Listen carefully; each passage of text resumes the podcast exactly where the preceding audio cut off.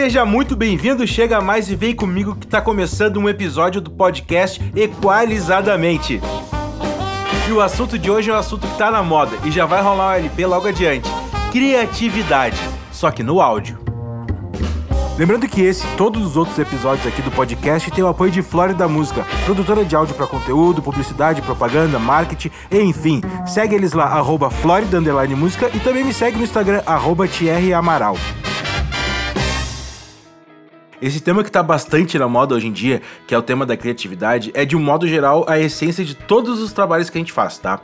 Porque a gente trabalha muito com criatividade, a gente tem que estar tá sempre criando algo diferente e não só no nosso trabalho, hoje em dia tudo exige um pouco mais de criatividade do que antigamente.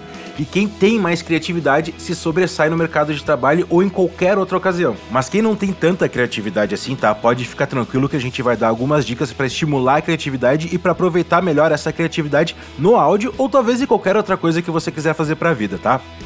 E a primeira dica que eu vou te dar aqui talvez é a dica de um milhão de dólares, tá? Assim, quando você quiser fazer alguma coisa, uh, criar algo referente a áudio, a sua primeira ideia você vai deixar ela como saída de emergência. Por quê? Porque você não usando ela, você se obriga a pensar em novas coisas, ter novas ideias, criar coisas novas. E também não coloca você na zona de conforto de resolver o problema na primeira ideia. A segunda dica que eu vou dar, o pessoal vai adorar, tá? Que é a seguinte: ócio. Antes de criar alguma coisa ou resolver algum problema nessa parte de áudio, tire um tempo para não fazer nada, absolutamente nada, ou algo que te dê muito prazer em fazer, tá? Porque quando você fica pensando muito em algo que você tem que criar, o cérebro acaba cansando. Eu não sei se ele acaba cansando realmente, tá? Mas é uma, uma maneira que eu tenho para te falar, que ele acaba cansando e tu começa a parar de ter ideias e fica sempre girando no mesmo lugar, que é o que eu chamo de síndrome do cachorro atrás do rabo, sabe? Fica rodando, rodando, rodando e acaba não chegando em lugar nenhum. A terceira dica que eu vou dar, tá? Pode não parecer útil, mas ela é bem útil. Anote todas as ideias que tu acha ruim hoje. A ideia ruim de hoje pode ser a ideia genial de amanhã. Tá? Anota todas as ideias ruins que tu tem. Ah, mas eu não sei se um dia eu vou usar porque essa ideia é muito ruim, porque não é bem o que eu tô pensando. Anota, porque um dia ela pode ser a tua fuga pro momento de síndrome do cachorro atrás do rabo. Tu vai entrar no teu ócio, vai pegar teu bloquinho, vai dar uma viajada, fazer qualquer coisa e vai ver aquelas ideias ruins que às vezes ela pode parecer engraçada naquela hora e acaba aliviando um pouco a tensão de ter que criar alguma coisa e tu não tá no momento criativo ou enfim, tá numa pressão, tá? Não esquece, anota até as ideias ruins. O Murilo Gant diz uma coisa que é muito legal, que é assim, ó. Uma ideia boa vem de um conjunto de ideias médias que vem de um conjunto de ideias ruins. A quarta dica que eu vou dar pode não ser tão prazerosa quanto essas outras três, tá?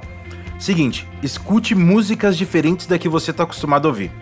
Se você está acostumado a ouvir algum estilo musical, procura ouvir o extremo oposto disso tá? Por quê? Porque vai ouvir coisas novas, você vai ouvir coisas diferentes, talvez alguma coisa que te dê alguma ideia que não tá dentro daquele estilo musical que tu gosta de ouvir, beleza? A sexta e última dica de hoje é uma coisa também bem simples e talvez seja um pouquinho mais complicado de fazer.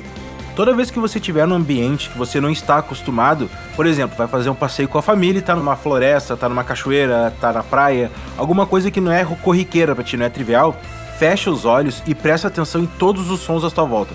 Começa fazendo assim, ó, fecha os olhos, presta atenção nos sons que vêm da tua direita, os sons que vêm atrás de ti, os sons que vêm na tua frente e os sons que vêm da tua esquerda. Isso ajuda a criar uma memória criativa, se é que isso existe, tá? Eu não sei. Eu tô usando esse nome para você entender. Toda vez que você precisar criar algo que remeta a esse ambiente que você está, praia, cachoeira, enfim, você vai se lembrar desse momento e vai conseguir criar coisas referente a isso. E assim como as ideias ruins, isso também vale a pena ser anotado, tá? Porque talvez na hora tu não te lembre, mas quando tu vai olhar que esse teu bloquinho de ideias ruins ou de situações que você anotou, ele tá lá e vai acabar te lembrando, tá? Aliás, até vou deixar um pedido aqui para ti, tá? Se você não estiver dirigindo, não estiver fazendo nada de perigoso, tá? Fecha os olhos e dá uma reparada no ambiente à sua volta, tá? Nos sons que tem ao seu redor. E se você puder anotar isso daí e mandar para equalizadamente@gmail.com, também vai ser bem bacana ter esse feedback e também pra gente trocar algumas figurinhas, beleza? Encerrando agora nosso episódio, eu vou dar mais algumas dicas uh, ah, para estimular a criatividade de uma forma geral, tá? Coisas bem simples que qualquer um pode fazer sem problema nenhum. A principal de todas, uma boa noite de sono, tá? Isso ajuda muito na criatividade porque é bem importante a gente estar relaxado, descansado, nosso cérebro 100% funcionando.